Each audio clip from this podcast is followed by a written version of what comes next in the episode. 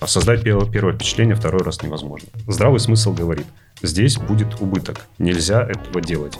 Нет, нам нужно это сделать, потому что это вау-эффект. С кем конкурирует кофемания? Мне говорили, что ни с кем. Нет-нет, да и да, и шаурма у дома становится злейшим конкурентом. В миссии у нас записано «Мы создаем островки счастья».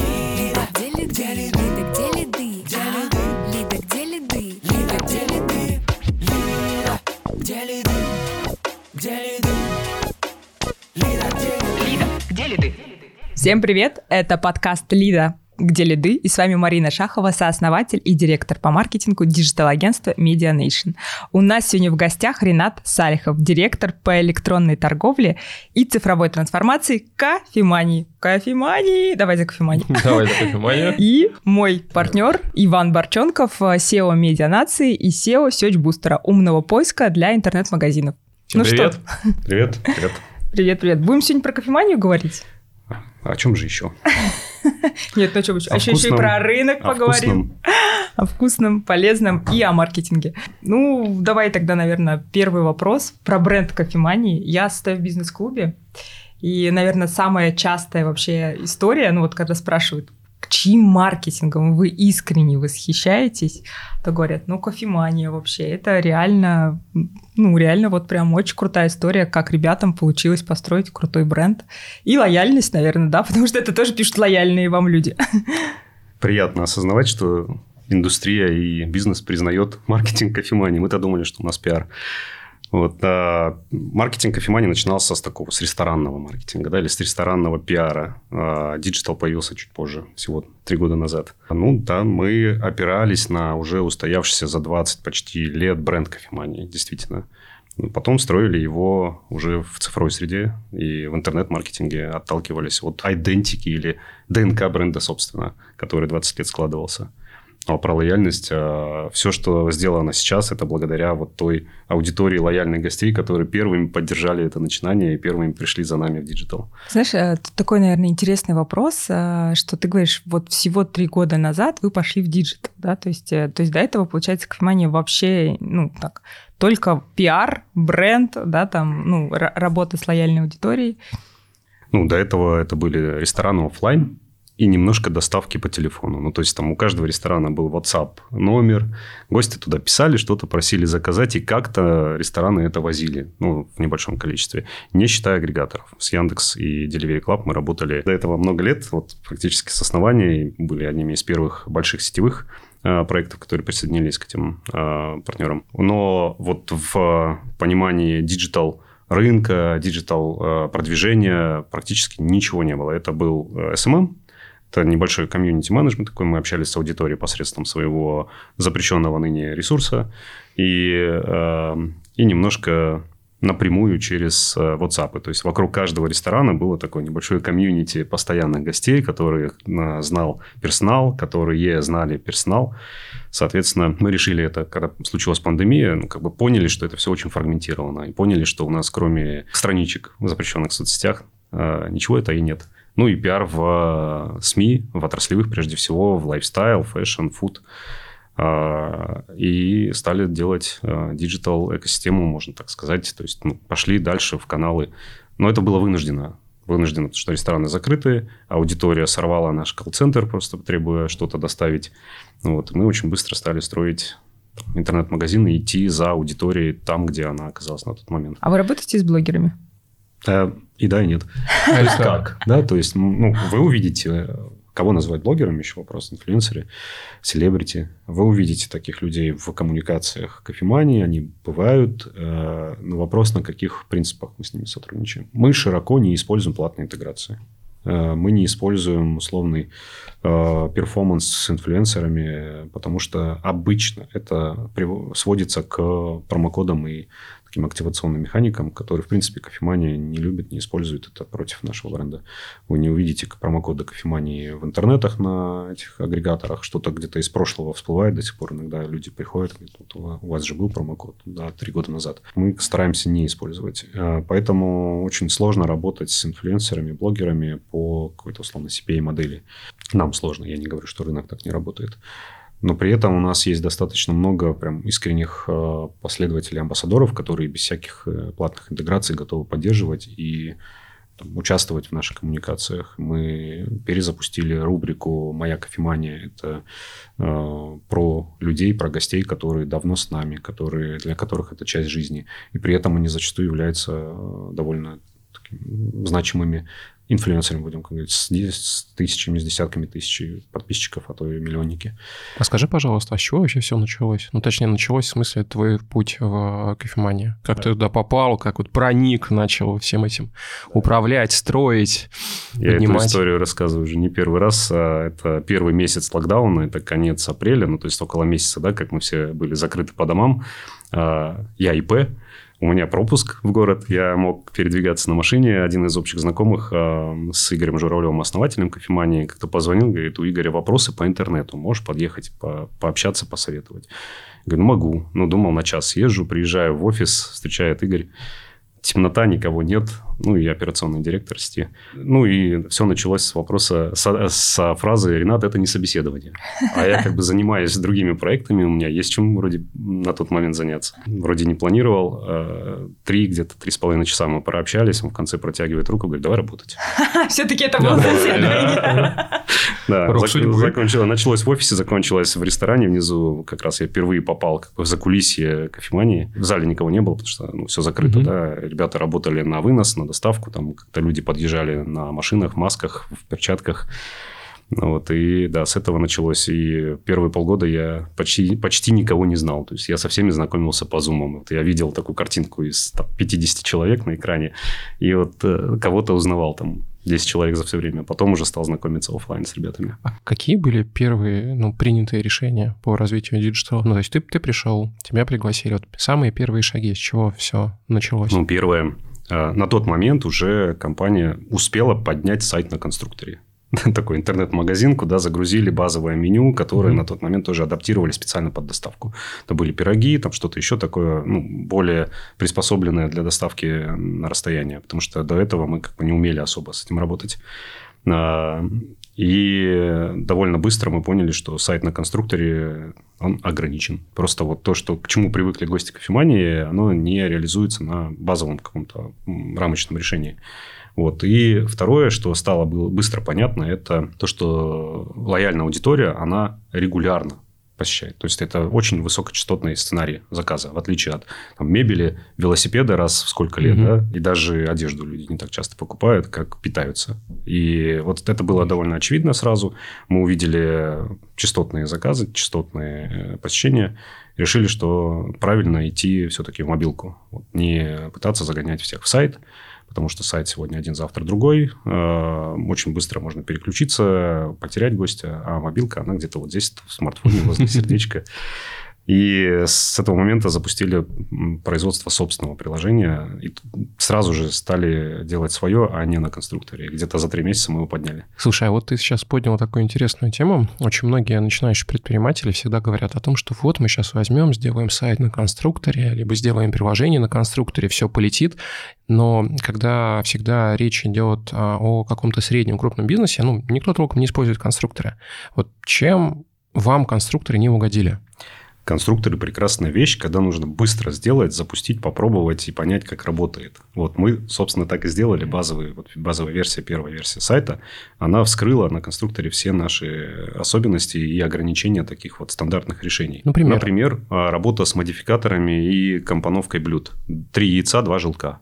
Пойди сделай вот, добавить что-то в блюдо. Угу. Вот эти все модификаторы, работа с ними, комбинаторика, учет пожеланий каждому блюду, а не ко всему заказу. То есть, угу. как мы а, с чем столкнулись? Прилетает заказ. Во-первых, ну, это не глубоко интегрируется с постсистемами. То есть, это прилетает в какую-то админку, угу. и менеджер на стороне ресторана должен это отследить и успеть передать на кухню. Соответственно, здесь уже возникает поле для ошибок. А, ручная э, передача информации из админки в, угу. на кухню или в, в постсистему. Соответственно, ну, поле для ошибок. Второе, приходит заказ, допустим, там 7 позиций, а к нему 12 комментариев. вот, потому что и как нужно приготовить. Хуже того, это, эти комментарии приходили не к заказу, а догоняющим письмом на общий адрес.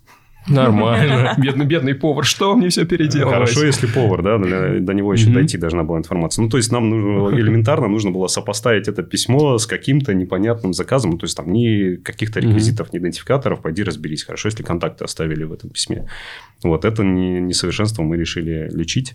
А, и вот у нас часто комментарии пишутся к конкретному блюду, и вот мы это заложили в основу, в том числе и вот этой кастомизации, которую гости любят. Ну, по большому счету мы считывали сценарий обслуживания в ресторане. Как угу. официант общается с гостем, что спрашивает, что предлагает, что гости просят. И вот эти вот частотные кейсы как раз пытались автоматизировать в приложении. Конструкторы этого, к сожалению, никак не позволят. Там другая история, что конструкторы были заточены под такой яком, где одна позиция, да. один артикул, да, и вот он идет по цепочке там со склада до доставки. И зачастую даже нет там, второго, сущности, второй адрес. Вот есть адрес, его только менять можно. А оказывается, еду заказывать не только домой, там, в офис, на дачу, родителям ну, и так далее. Ну, то есть, там несколько адресов. Пандемия многое вскрыла, да? Так точно. Знаешь, мне, наверное, тут хочется еще поговорить э, ну, про такой общий тренд, про который все говорят. Э, цена каждого заказа дорожает, да, там все это понимаем. А, и ну, в этот момент вот кажется, что бренд — это в целом главное, что может в этой ситуации помочь. Вот с твоей точки зрения, а почему вообще перформанс без сильного бренда, ну, можно так, такую аллегорию сделать, это ну, фактически сжигание денег, и все больше и больше в ту сторону идет. Согласен, и, собственно, сильный бренд и помог нам выстрелить довольно быстро. То есть мы первый год э, стратегия была нацелена на охват той аудитории, которая уже вокруг бренда. То есть конвертнуть ее как можно скорее. Это самые дешевые лиды. Они уже горячие, они уже э, покупают э, наш э, бренд поиске, там, в Директе, где бы то ни было. Брендовый трафик был самый дешевый. Но оказалось, что если он дешевый, а ты его не берешь, его может взять кто-то другой. Например, Конкурент. Не только, но и мошенники. В 2020 да. году был случай на рынке, о нем и СМИ позже писали, когда группа э, преступная э, клонировала сайты популярных брендов, Якомов, и он на конструкторе, там прям перенимала идентику, что делала? Парсила меню, ловила дешевый трафик брендовый, если он не выкуплен самим брендом, вставала в рекламной выдаче выше, чем органика бренда, и перехватывала лиды, ведя на свой сайт, консолидируя заказы, подняв цены на своем сайте выше, чем цены бренда, даже на наше меню ставили 30% наценку консолидировали заказы, размещали заказы уже оптом а, у нас напрямую, еще получая скидку на вынос. Привозили, присылали своего курьера, и это мы не одни были, там пострадали десятки брендов. При, при, присылали своего курьера, который убирал вообще все пакетики, чеки и все остальное, перекладывал вот в какую-то общую сумку и потом развозил по, по городу с несколькими остановками. Такая вот, такая вот схема. Вани глаза загорелись. Нет, ну а что? Какой бизнес? Какой CPA на стероидах. Как бы сколько CPA подписчиков сидят на бренде, да, просто, ну, веб-мастеров выкупают бренд, потом ведут на сайт прокладку, и сайты прокладки условно дальше уже кидают на корзину бренда. Ну, классический, всем известный, понятный способ. А здесь ребята, что заморачиваться, цены подняли, сами стали принимать заказы. Да, ну, Очень говорят, что, говорят, что ребята сидят, но это не точно. А, да, тогда мы призвали и рынок объединиться и противостоять этой угрозе, и привлекли специалистов, чтобы ограничить всеми возможными законными способами такой деятельности. Ну и, конечно же, понятно стало, что лояльность и прямая коммуникация со своим гостем такого не допустила бы. Интересная история. А ты что вообще думаешь про то, что без сильного бренда перформанс все больше идет в сторону ну, уменьшения эффективности отложений? Слушай, у меня об этом очень много в книге написано, и в лекциях я постоянно об этом рассказываю, когда преподаю. А я вообще никогда не понимал историю, когда предприниматель создает проект не однодневку, то есть, ну, надо понимать, что есть определенный бизнес, который создается, вот, не знаю, приехала фура пиротехники, и человеку надо ее продать. Ну, это совершенно нормально взять, там, чисто на перформансе ее продать за, там, 10-20 дней Нового года, срубить деньги и пойти заниматься чем-то другим. Окей, норм. Но если история про то, что человек хочет делать бизнес в долгую, там, один год, два, три, четыре, и сидеть только на перформе, ну, это рыть себе могилу. Ну, как бы все на рынке много знают, много кейсов написано, куча всякой доказательной базы о том, что, ребят, если вы строите нормальный бизнес, у вас часть вашего рекламного бюджета должна идти на формирование бренда. Всегда. Даже как бы если это предприниматель, какая-то маленькая парикмахерская, которая находится в провинциальном городе, ну пусть она хотя бы 10-20 тысяч рублей ежемесячно вкладывает в свой бренд, это окупится сторицей через определенный промежуток времени. А чего боятся предприниматели?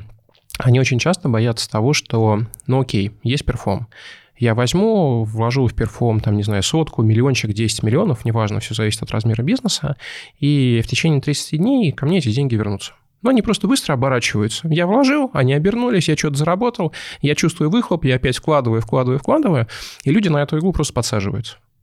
А когда к ним приходят маркетологи и говорят, уважаемые, а давайте мы с вами вложим деньги ну, в медичку, в какую-то совершенно ну, обычную, неказистую. А предприниматели сразу, ну, дай бог, казистую, да, предприниматели... Ну, вот, вот. А предприниматели как говорят, ну, давай, вкладываю деньги, Проходит месяц, а деньги не вернулись. Расстрельная позиция для маркетолога. Вообще все, не работает, нафиг надо, давайте вырубать. А никто почему-то не думает о том, что когда врубают медийку, работают же с верхней частью воронки. А там, условно, есть ну, некая наша аудитория. И в этой аудитории люди находятся на разных этапах принятия решения о покупке. Кто-то может там только задумываться о том, что у них есть какая-то потребность. А кто-то может находиться в шаге от того, чтобы прийти в поиск и эту потребность материализовать в виде поискового запроса. Да? И, соответственно, когда мы запускаем медийку, мы из медийки маленькую часть людей конвертим в коротком временном интервале. Соответственно, большая часть людей, мы просто воздействуем на их сознание, на их восприятие для того, чтобы в тот момент времени, когда они дошли до этапа поиска информации, ну, то есть у нас есть какая-то потребность. Мы дальше идем, ищем информацию, как мы эту потребность можем удовлетворить. И э, этот этап, он пропускается. И вместо того, чтобы искать информацию о том, как потребность удовлетворить, этот человек приходит и понимает, ну, вот я хочу что-нибудь вкусненькое, и сразу же идет в поиск и оббивает кофемания. Да, либо прям прямым запросом название сайта приходит в кофеманию и покупает. И, ну, как бы многие просто этого не понимают.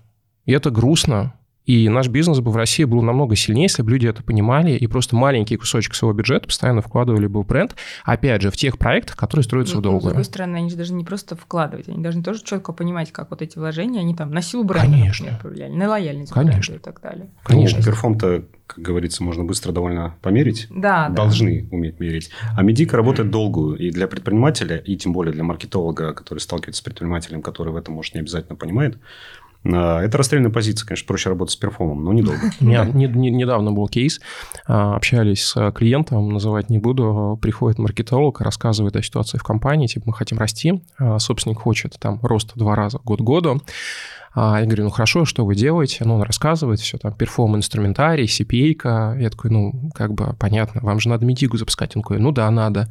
Я говорю, ну, вы же понимаете, что надо, в чем вопрос? А можете собственнику объяснить? То есть запрос к агентству, приходит маркетолог, а можете приехать к собственнику объяснить, что нужна медийка. Мы работали... И что не надо через месяц расстреливать да, маркетолога. Да, и что не надо его увольнять после этого. Мы, к счастью, этап вот этого чистого перформа прошли, и, ну, это было целенаправленно, как я уже сказал, горячий спрос, и брендовый трафик мы первым делом забирали. Отлично. А, на этом смогли масштабироваться и как бы обеспечить денежный поток, там, да, отработать угу. процессы. Дальше что? Дальше стало понятно, надо это вверх растить.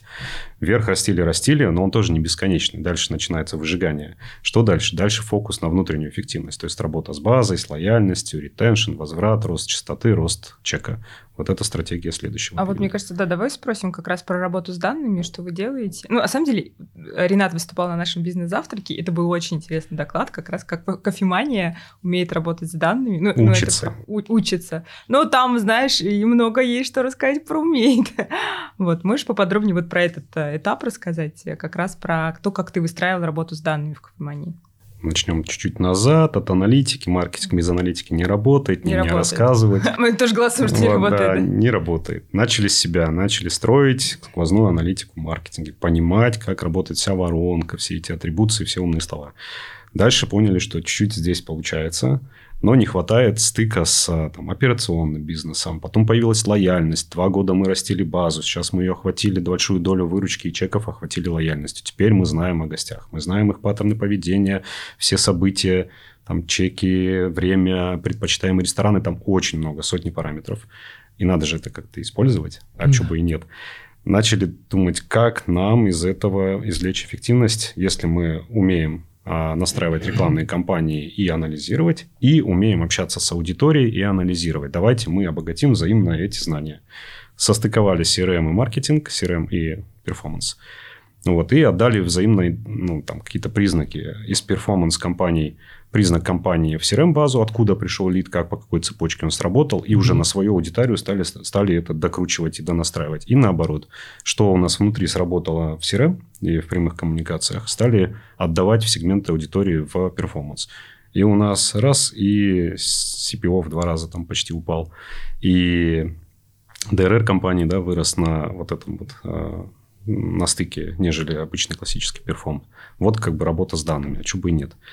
А, потом а, про эффективность, будем говорить, CPA и CPI сетей которые, как оказалось, весь рынок покупает по определенным правилам. Угу. Вот. И вроде там есть атрибуция, и вроде там все красиво растет и коррелирует с выручкой.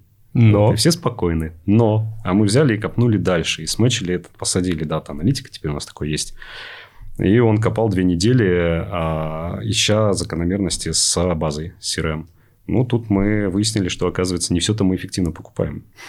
Вот. Я думаю, такой путь проходили большие ребята, но все об этом молчат. Вот как, с твоей точки зрения, при работе с данными не потерять эмоциональную связь с клиентом и вообще вот выстроенные с ним отношения? Это вообще одна из... Самая большая сложность, наверное, была при начале работы в этой индустрии вот с нашими подходами диджитальными и продуктовыми. Да? Что такое продукты и творчество, надо разделять. А, вот в этом бизнесе очень большая доля творчества. Но при этом это не должно быть творчество одного человека и, все-таки удовлетворять потребность какую-то человека, большой аудитории, иначе это перестанет быть бизнесом. Но есть масса нюансов. Персональные отношения, учет э, пожеланий. Этот гость очень важен для нас. Более того, он инфлюенсер и может что-то где-то кому-то сообщить и, и там, оттолкнуть часть аудитории от нас. То есть очень важно чувствовать каждого. И вот это вот чувство каждого в ущерб э, каким-то цифрам, оно нам очень мешало. Я... Здравый смысл говорит, здесь будет убыток, нельзя этого делать. Нет, нам нужно это сделать, потому что это вау-эффект, потому что в долгосрочную это играет на эмоцию. На Ну-ка, расскажи нам поподробнее, что там, когда мы действуем вопреки смыслам. Доставка. А, помните ситуацию, когда приезжал товарищ Си? Да, в прошлом году. Вот о перекрытиях в этот момент не сообщалось по соображениям безопасности. Весь город, вот вся получается, восточная, да, северо-восточная часть просто была перекрыта. Но человеку на той стороне интернета, который делает заказ, ровно на это наплевать. Ну, то есть, о том, что в городе все стоит, это наша проблема, это не его проблема. То, что мы этого не предвидели, ну, как бы не предвидели. Что делать? Если отправить туда заказ нашим курьерам, мы понимаем, что он выпадет просто из оборота на весь день. Он будет туда добираться какими-то объездными путями и назад добираться объездными путями и просто не, не доставит еще несколько заказов. Там экономика этого заказа однозначно убыточная. Что делают экосистемы, которые работают на больших цифрах? Они говорят, надо отменить. Надо отменить, там дать промокод и и как-то как урегулировать, но не, не терять в этом моменте. И более того, алгоритмы так и настроены, чтобы вот отменить, отрезать, сократить и так далее. Что делаем мы? Это важный гость. Он у нас, вот, э, он сегодня имеет возможность заказа, а завтра почему-то не имеет, потом послезавтра он к нам не придет. То есть это любой гость, который заказал, любой гость важный получается, да? Ну, как бы отношение такое, каждый гость важен. Мы не можем кого-то там прям приоритизировать, дискриминировать. Это а, новый гость, он должен получить впечатление, стать постоянным. Постоянный гость не должен от нас отвернуться. А, создать первое впечатление второй раз невозможно. То есть все работает на впечатление. А, что в этой ситуации делается и ноу-хау, которое нам в убыток, но мы придумали, коллеги наши из логистики, делать эстафетную доставку до перекрытия везет один курьер одним транспортным средством, переходит по подземному переходу, вручает заказ другому курьеру, который уже с той стороны ожидает. И вот когда мы понимаем теперь, что могут быть такие апокалипсисы, или заранее там, департамент Москвы объявляет о перекрытиях, такое возможно да, отследить на ресурсах правительства Москвы, к таким ситуациям мы начинаем готовиться, резервируя курьеров а, вот по обе стороны перекрытий, чтобы все-таки доставить и доставить не слишком долго. Хотя понимаем, что в моменте эти заказы становятся для нас по экономике хуже. Скажи, пожалуйста, а чем вы управляете логистикой? То есть какой софт? Так, это стек. А, мы, конечно, у нас там не тысяча разработчиков, которые могут писать алгоритм 5 лет, как наши коллеги по рынку. И есть особенность, нюанс, о котором следует понимать. В отличие от логистики интернет-магазинов, которые загружают условный фургон mm-hmm. и везут по формуле коми-вояжера, да, по задаче коми-вояжера, там с оптимизацией маршрута, mm-hmm. мы не можем загрузить несколько горячих заказов и вести их по маршруту. Никому не хочется получать заказ последним Конечно. и остывшим. Поэтому у нас логистика устроена точка-точка, и заказ везется ну, там, одним, да, в крайнем случае два, когда они там, в соседние подъезды и в одно время падают, не более там, пяти минут. А, поэтому логистика очень сильно а, не оптимизируется таким образом. Невозможно простроить оптимальный маршрут между несколькими точками. Значит, надо обеспечивать запас курьеров, понимать нагрузку, понимать а, примерно время приготовления заказа, есть нормативы, есть а, зависимость от глубины заказа, то есть много блюд готовится дольше. Есть а, погрешность на сборке упаковки, mm-hmm. на подачу курьера и на логистику по каким-то навигационным системам. Плюс, что немаловажно, в отличие, опять же, от логистики по ПВЗ, куда приходит клиент сам, забирает заказ, то есть там ну, припарковался, отдал и все. Нам нужно еще курьера отправить на этаж а вот эта логистика прям супер последней мили, не до адреса, а до этажа и до двери, бывает, что занимает дольше времени, чем логистика до адреса. Мы можем ехать 10 минут до адреса, а еще 15 минут проходить КПП, получать пропуска на охране, которые клиент забыл оформить, подниматься на лифте несколько там этажей в лучшем случае, а то и ждать его еще. И, соответственно, это занимает дополнительное время. Вот это вот супер последнюю милю очень сложно а, прогнозировать и обещать точное время доставки. Поэтому мы, конечно, резервируем. А, ни один из, а, ни один из алгоритмов на рынке до недавнего времени вообще этого не умел. То есть вся логистика строилась до адреса. А, мы ну, как бы написали такой вот условно свой, простой, но такой алгоритм, который обещает некоторое время доставки. Мы стараемся его превосходить. Есть доля опозданий, и мы этим управляем как а, показателем. А также управление неким резервом времени в ситуациях осложнения на дорогах. То есть мы понимаем, что происходило три дня назад, и всю Москву завалило. А, навигация, может, и показывала какое-то время, но только подача транспорта занимала гораздо больше времени. Курьер на самокате по деку этого самоката был в снегу. Вот, скорость его передвижения, несмотря на даже ограничения в городе 25 километров по каким-то зонам, она была 5 километров в час, равносильно пешему. И приходилось увеличивать вот это обещание по времени а, и работать с ожиданием гостя. Круто. сколько мы будем ехать. Ну, то есть решение, оно самописное. решение, сути. оно самописное, но оно опирается все равно на алгоритмы партнеров картографических сервисов, угу. которые вот это время по дорожной сети рассчитывают. Понятно. Супер. Ну, мы также учитываем и способ передвижения, да, Угу. Я тут хочу добавить, что кофемания победитель в премиях 2023 года Loyalty Awards Russia, гран-при самая клиентоориентированная компания России и CX World Awards эффективное применение технологий в CX. Ну, мне кажется, почему вы клиентоориентированы. Мы сейчас прямо услышали, да? Ну, вот с твоей точки зрения, ну, что еще помогает, вот, помогло получить эту премию? Ну, и про технологии дальше Мы поговорим. просто не поленились заявку подать. А так мы не сомневались, да, кто тот самый клиент ориентированный.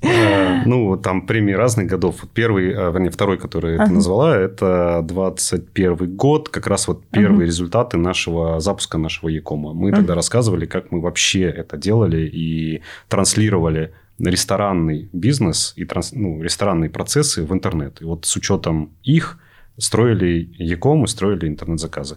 Вот, и это жюри на тот момент оценило. Естественно, в том числе сработала и эмоциональная а, вот эмо, эмоция от ситуации, которую все только что пережили. Это ковидные ограничения, курьеры, все сидели дома, и все чувствовали этот продукт, как он работает, они его видели.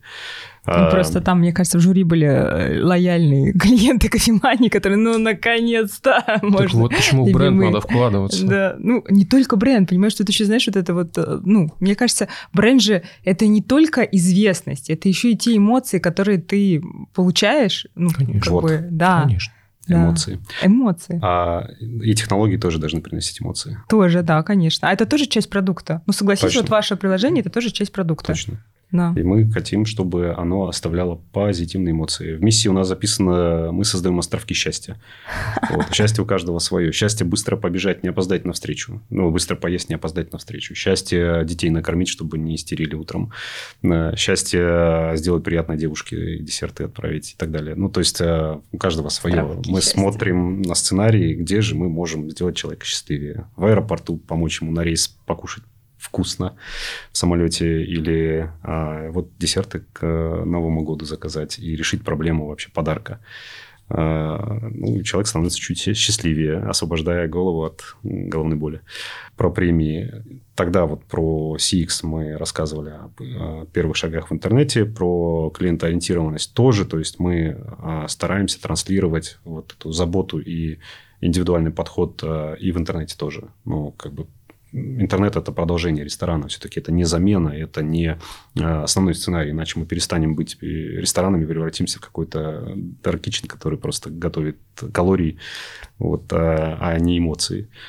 Поэтому мы рассказывали о том, как мы омни работаем. Не люблю это слово, но тем не менее. Наш гость, он сегодня здесь, сегодня в зале, завтра, не дай бог, заболел он дома, и он тоже хочет остаться с нами. И мы предпочитаем быть рядом, чем кто-то другой а, в такой ситуации. И это тоже создает еще более тесную связь, да, когда в ситуациях либо счастья, либо, не дай бог, кризиса вы находитесь рядом и надолго сохраняете эту, э, эту, эту, эту эмоциональную связь. А у меня вопрос, с кем конкурирует кофемания?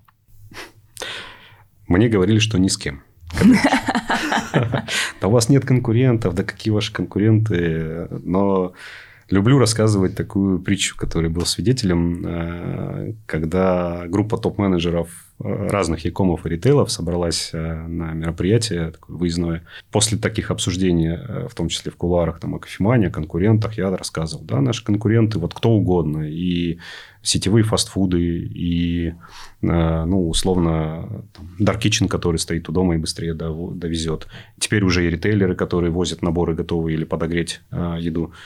Да нет, у вас нет конкурентов. Неужели там человек, который ходит в кофеманию, будет покупать вот эту вот еду для разогрева? Едем назад, остается полчаса до аэропорта, где нормальный кофе, какие-то горячие сэндвичи, но останавливает пост э, ДПС, досмотр там между, на границе между регионами, и там, к несчастью, стоит палатка с шаурмой. Просто хот-доги, шаурма, туалет.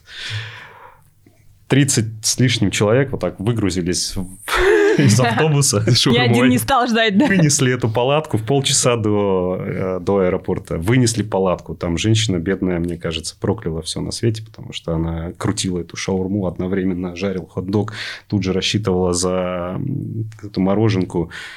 И, и вот я это даже сфотографировал со стороны. Вот я буду показывать, как эти люди мне рассказывали, что у кофемании нет конкурентов и что на шаурму не сорвутся. Самый злой э, конкурент кофемании и вообще там, ресторана и друг другу, это та же шаурма или тот же фастфуд или та же Dark Kitchen, который привезет быстрее. Кто быстрее привезет, тот и злой конкурент.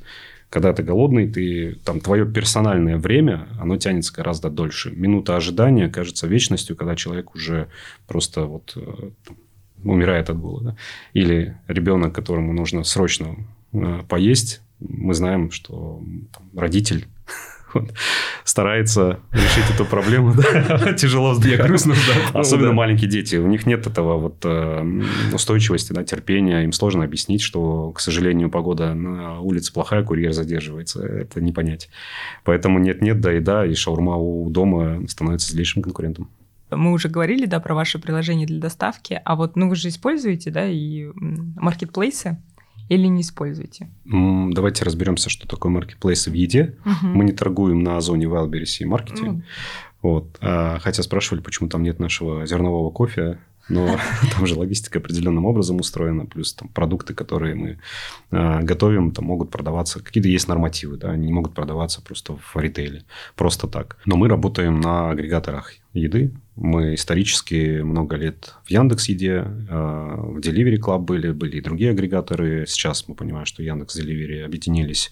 Но внутри образовался продукт Яндекс Ультима, как э, отдельный продукт, специальный премиальный с уровнем сервиса и качеством доставки.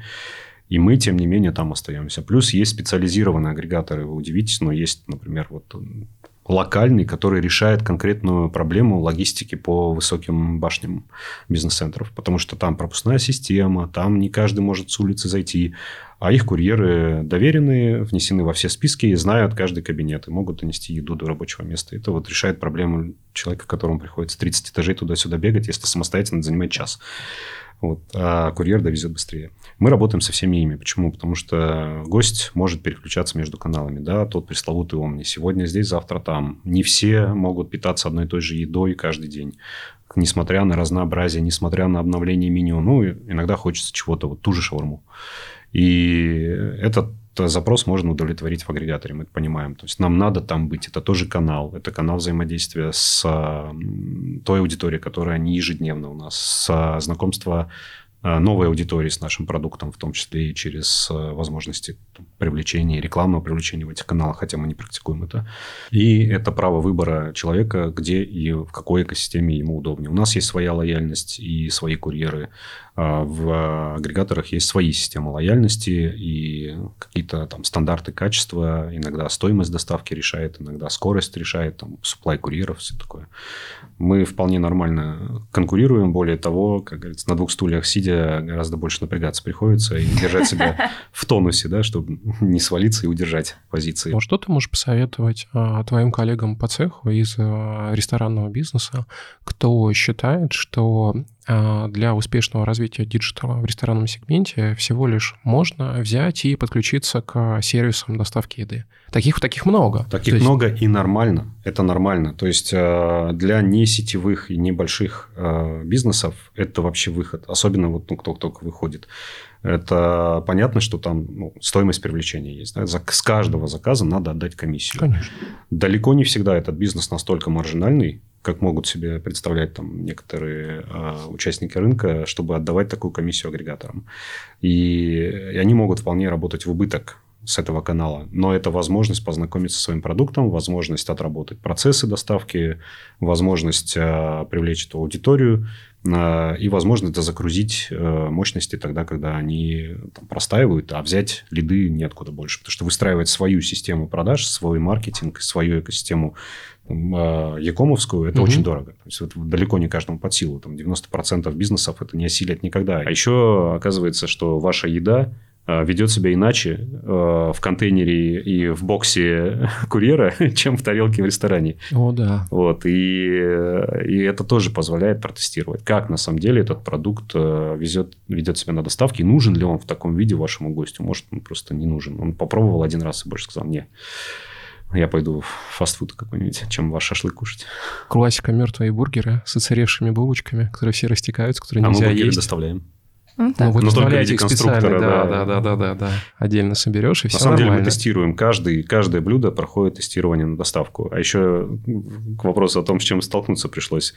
Вот э, ресторанное блюдо, отдаваемое в доставку, да, там где-то что-то меняется, зелень жухнет, какие-то ингредиенты ведут себя плохо, по этим причинам, может быть, оно э, меняет какую-то техкарту, да, то есть на доставку немножко меняется. Пойди тоже объясни это гостю, который ел его в ресторане, оно чуть-чуть иначе выглядело, может быть, там была микрозелень. Это тоже задача и кома, и э, маркетинга в какой-то степени объяснить и сформировать mm-hmm. ожидания, да, почему так. А второе, как оно будет выглядеть после какого-то времени тряски и температурного режима э, в сумке. Лапша, ну вот паста, да, что с ней будет через полчаса, в каком виде это превратится в какой-то кашу. пирог. Да. Хорошо, если кашу, да, она как-то раз, может пирог его придется резать.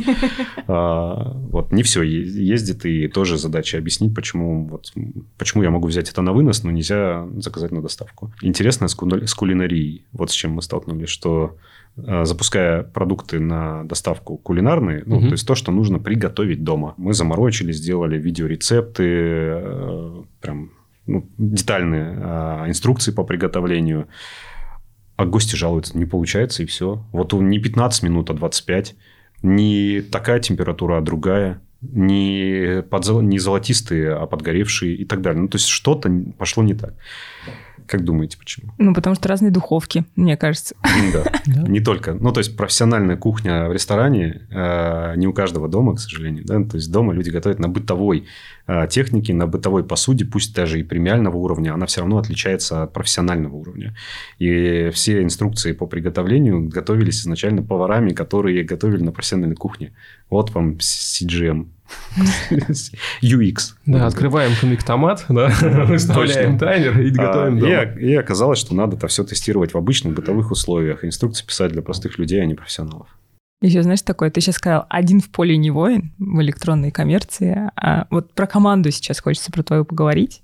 Вот Она ты не когда... всегда была такой. Да, да. Вот ты пришел, из чего началось, и ну, как бы кого сразу позвал к себе, да, и кто сегодня вот команда твоя?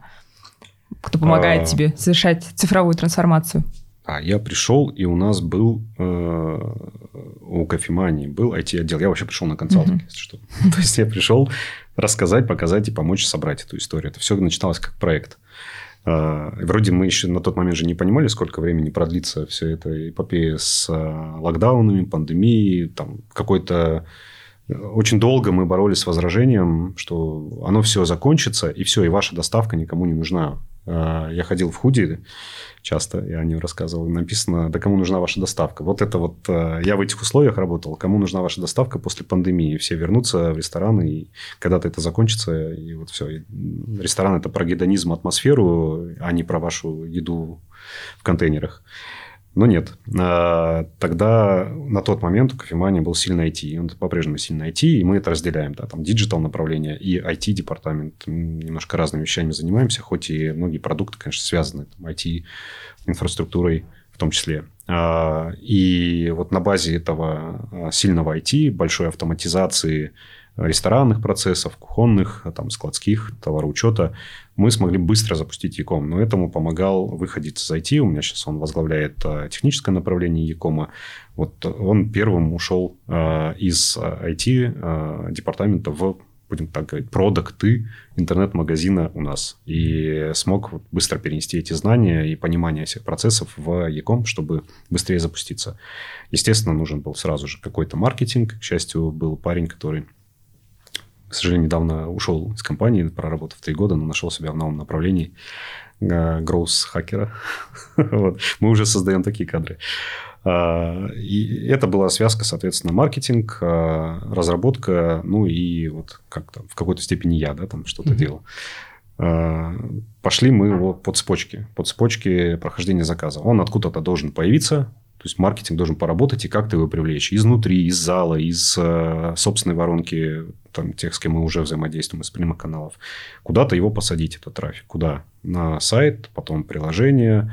Заказ сформировался. Куда-то его надо отдать. Соответственно, в ресторан. Да? Кухня должна его получить бесшовно, без э, ручных пере, переводов, когда большой объем вручную замучишься перебивать. Вот, правильно. Все эти параметры заказа. То есть, это интеграция с разными внутренними системами же. Отдать все это на кухню. Потом надо как-то это отдать в доставку. Соответственно, как можно скорее подать курьера. Э, еще интеграция. Появилась курьерская служба у нас. Мы подсмотрели принципы работы курьерской службы у наших партнеров, которые сопровождали детей. На тот момент мы привлекли э, партнеров, может быть, там, многие знают этот сервис на рынке, который возили автоняни. Они возили детей по рынку, по городу. А, и в основном это были женщины, в основном педагогического образования или психологического, которые умеют работать с детьми. И они остались тоже без работы. Все школы закрылись, дети сидели дома. А они с машинами, они знают город. И мы договорились, что они помогут нам развозить заказы. И вот мы как бы вместе учились работать с э, взыскательной аудиторией, с качеством доставки и воспроизвели часть процессов, потом у себя запустили собственную доставку. То есть, это работа с доставкой. Появилась у нас курьерская служба. Теперь это своя, большая, там целая тоже разработка. Э, работа с обратной связью. Мы не просто доставили до двери, да, на этом не заканчивается сервис. Или там не просто отдали за дверь ресторана. Надо доставить качественно, надо убедиться, что все в порядке, нужно отработать любые возражения, которые есть. И вот мы стали, стали выстраивать и команду тоже по вот этой цепочке прохождения заказа, чтобы он был идеальным. От воронки продаж до обратной конверсии в повторные заказы. Ну и улучшения на каждом этапе. Потом у нас появились здесь уже данные, которые стали отдавать какие-то инсайты в каждый этап. Не только в digital, но и в операционный бизнес, и в продакшн, ой, в производство. Я стал говорить производство, продакшн. Это другое. Производство продукции, э, заготовок, э, десертов и так далее. То есть появилась такая масса, которая стала улучшать процессы.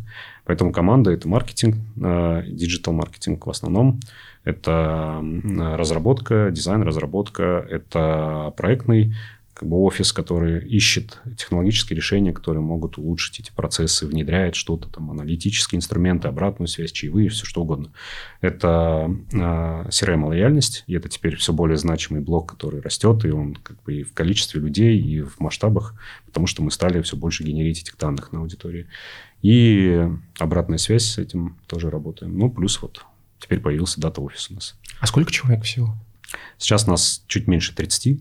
И это in-house, и это вот на эти все направления, не считая IT-департамента, который занимается в основном инфраструктурой, автоматизацией процессов, внедрением там, документооборота и такими большими инфраструктурными Это проектами. к ответу на вопрос рынка, а почему нельзя нанять одного человека, который будет и письма верстать, и SEO-шкой заниматься, и на сайте что-то про IT-контекст запускать, и идейку. Вопрос в качестве. Это плохая идея, да? Да, да, да. Это ненадолго. У меня тогда вопрос э, про HR-бренд и как цифровизация помогает строить HR-бренд. Потому что так, так это только да. вот у тебя тут 30 человек, да, сколько в самой кофемании? Ну, вот э, в кофемании, ну, кофемания – это десятки ресторанов, да, вот под mm-hmm. этим брендом работающих. Там в каждом ресторане это десятки, а то и сотни команда. Потому что там сменность, там бригады поваров, там обслуживающий персонал, там технический персонал. Плюс это все надо обслуживать, это инфраструктуру, это постоянные ремонты, это логистика. Там, соответственно, офис, то есть это измеряется ну, тысячами. У меня очень маленькая команда по меркам э, вообще и якомовского бизнеса, и кофемании, э, как, ну, можно сказать, в какой-то степени ритейлового бизнеса. Но это очень человекоемкий э, бизнес. Но привлекать, одно дело привлекать персонал в там, профильные специальности для ресторана. Это хостес, менеджеры, официанты, бармены, бариста. Вот те, кто вот понимают, куда идут, а понимают, что это ресторан, там есть какие-то профессии. Возможно, они этому учились или научатся у нас в учебном центре. Другое дело привлекать digital-специалиста в ресторан. Что я там буду делать? У меня же есть куча цифровых экосистем, от которых офферы просто там льются, как из рога изобилия. И, э, и вот, и что может дать ресторан такому специалисту? Нам конкурировать за кадры офисные, даже условно не digital, вот любая офисная профессия в ресторане, она не очень понятна. Потому что есть большой выбор на рынке. Сегодня еще и к тому же рынок такой тяжелый, что это рынок кандидата. Вот, поэтому наша задача тоже создавать э, HR-бренд и коннотацию этого бренда с э, не только с ресторанной повесткой, а выходить в смежные сегменты, создавать имидж э, цифровой компании, имидж с прогрессивной компанией, технологической, модной, трендсеттерской, если можно так сказать, а не просто ресторан. Нам надо идти за кандидатом, как вот, собственно, и маркетинг, за целевой аудиторией, туда, где он сидит, где он тусуется, где, он, где мы можем поймать в нашей сети. Соответственно, нам надо идти туда, где может этот ЦА быть, в том числе и на Хабр со своими решениями. Вот как ты видишь будущее ресторанного бизнеса с точки зрения технологий вообще? Э, есть э, крайности ну, там, точки зрения, я могу какой-то придерживаться, uh-huh. я потом скажу, какой. А, рестораны – это про гедонизм, атмосферу, впечатление, и это никогда никуда не уйдет. То есть, всегда рестораны будут, они были и будут. Вопрос э, в том, насколько ресторан в этом вот попытке создать впечатление, чтобы привлечь гостя к себе, э, задействует технологии. Они могут быть как там, интерактивными, так и подкапотными, которые что-то меняют, ускоряют, создают впечатление. Можно впечатлиться визуально, вау, как красиво, а можно впечатлиться эмоционально, вау, как быстро было, я вот успел все и остался доволен. Вот мы работаем вот в этом направлении, да, как вы заметили, там, кофемания это не про э, шокирующие интерьеры, да, они спокойные, они современные, они все разные, вот. А, но это не главный инструмент притяжения аудитории. Не за инстаграмными интерьерами обычно ходят. Вот. Хотя есть концепции, которые работают на инстаграмные посещения да, и а, фотографии в интернете. Вот рестораны останутся про впечатление, про атмосферу и про какой-то интертеймент. Вот какой он будет, там у всех свое. Здесь технологии помогают ускорить сделать что-то такое, что человек даже не замечает. Вау, как это получилось? Представьте, что вы постоянный гость ресторана. И раньше вас знал один официант, который постоянно этот столик обслуживает. Ну, не дай бог, он уволился. И вы снова не знакомец. Вот. А мы хотим сделать так, чтобы вы все равно были нам понятны, известны, и мы также бесшовно вас обслуживали и дальше. Как технологии здесь могут помочь? Тонкая грань между а, как бы, узнаванием, навязчивостью и вот этим бесшовным опытом. Вот вам, Иван, приятно было бы, чтобы вас каждый раз встречали по имени, потому что вас уже знают. Угу. Может быть. Кому-то не очень. Вас узнают, зачем меня палят да, в Мы перед э, локдауном придумали такой стартап. Даже заключили один контракт, но начался локдаун, и, к сожалению, мы его дальше развивать не стали, стали делать другое. Ну, Что-нибудь это... про распознавание смартфона в сети? А, ну, кам камеры, собственно, да, а интеграция здесь про данные надо теперь вспомнить. Да-да-да, вот. сейчас много а чего изменилось. А еще оказывается, что камеры, которые работают в ритейле при постоянном искусственном свете вот в круглые сутки, перестают э, адекватно работать в вот. открытых окнах. Ну, когда солнышко может полдня светить да, в камеру, да, да, а полдня с другой стороны. И, соответственно, она просто не понимает, вы ли это, не вы. Да. Должна работать в каком-то другом спектре. А еще она не должна вам в лицо светить. Вот. А еще у нас ну, там есть какие-то, естественно, видеонаблюдения, что-то, но она должна быть достаточно качественной, чтобы вас распознавать. А как вас с макушки-то распознать? Да, там нюансов очень много. Вот очень много нюансов. И, но в этом направлении могут технологии двигаться. В упрощении этого опыта, в создании впечатления в сервисе, в обслуживании и помощи официанту создать этот вау-эффект. То есть, когда он лишний раз вас не спрашивает, он знает о вас, он про вашу лояльность перестанет спрашивать, наконец-то, мечта моя убрать эти коды из процесса обслуживания, чтобы просто вам не приходилось доказывать, кто вы и почему вам нужно начислить какие-то баллы. Вот, и чтобы процесс, э, вопрос, если у вас наше приложение просто перестал существовать, чтобы мы и так это знали, есть оно у вас или нет, и кто вы такой. Но это вопрос очень такой этической еще плоскости, который предстоит там, и обществу э, дозреть до этого, и технологиям.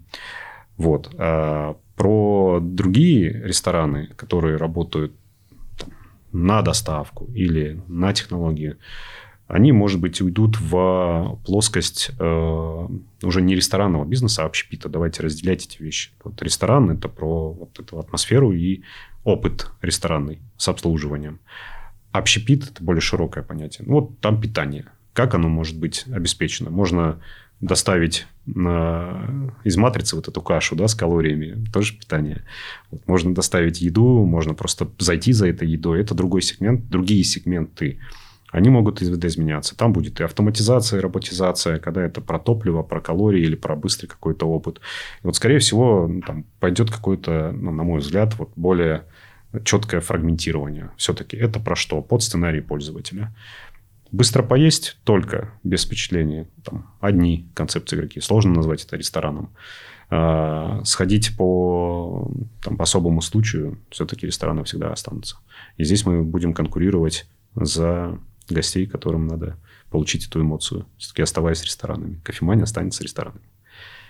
Иначе не будет кофемании. Ну, мне кажется, очень много классной информации, и прям просится спросить тебя, откуда ты черпаешь вдохновение? Я хожу на чужие территории. Будем так. Это как? Шпионю. Нет, я хожу в рынки и сегменты, которые не про еду.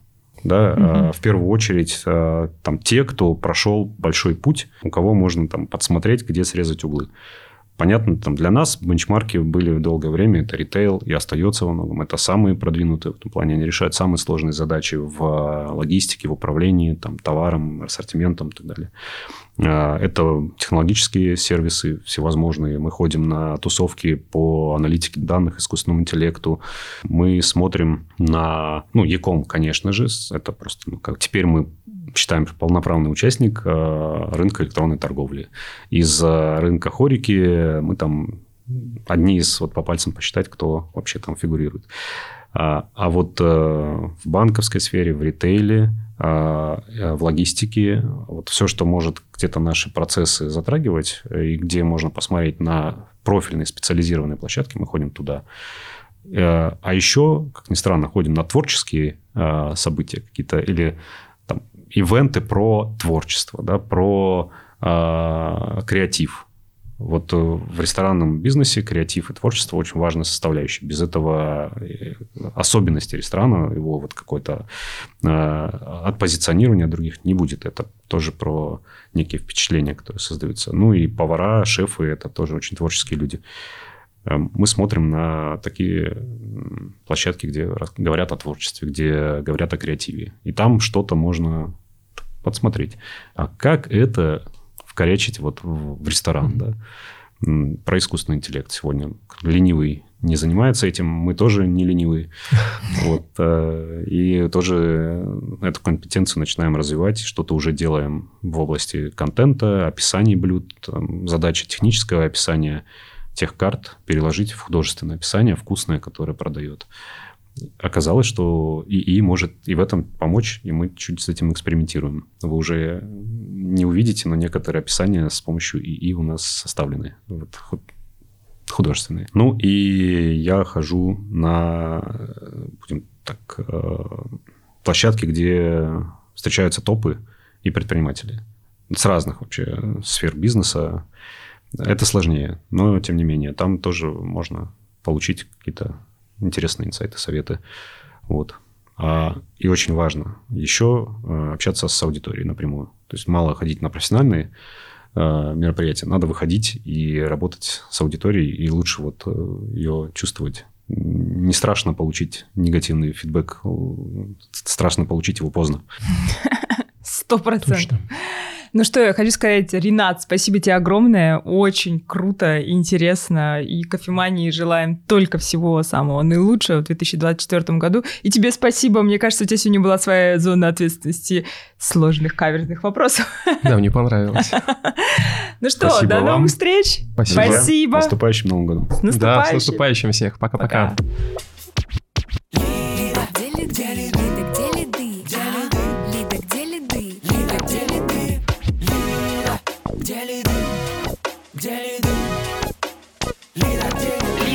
കേളിത്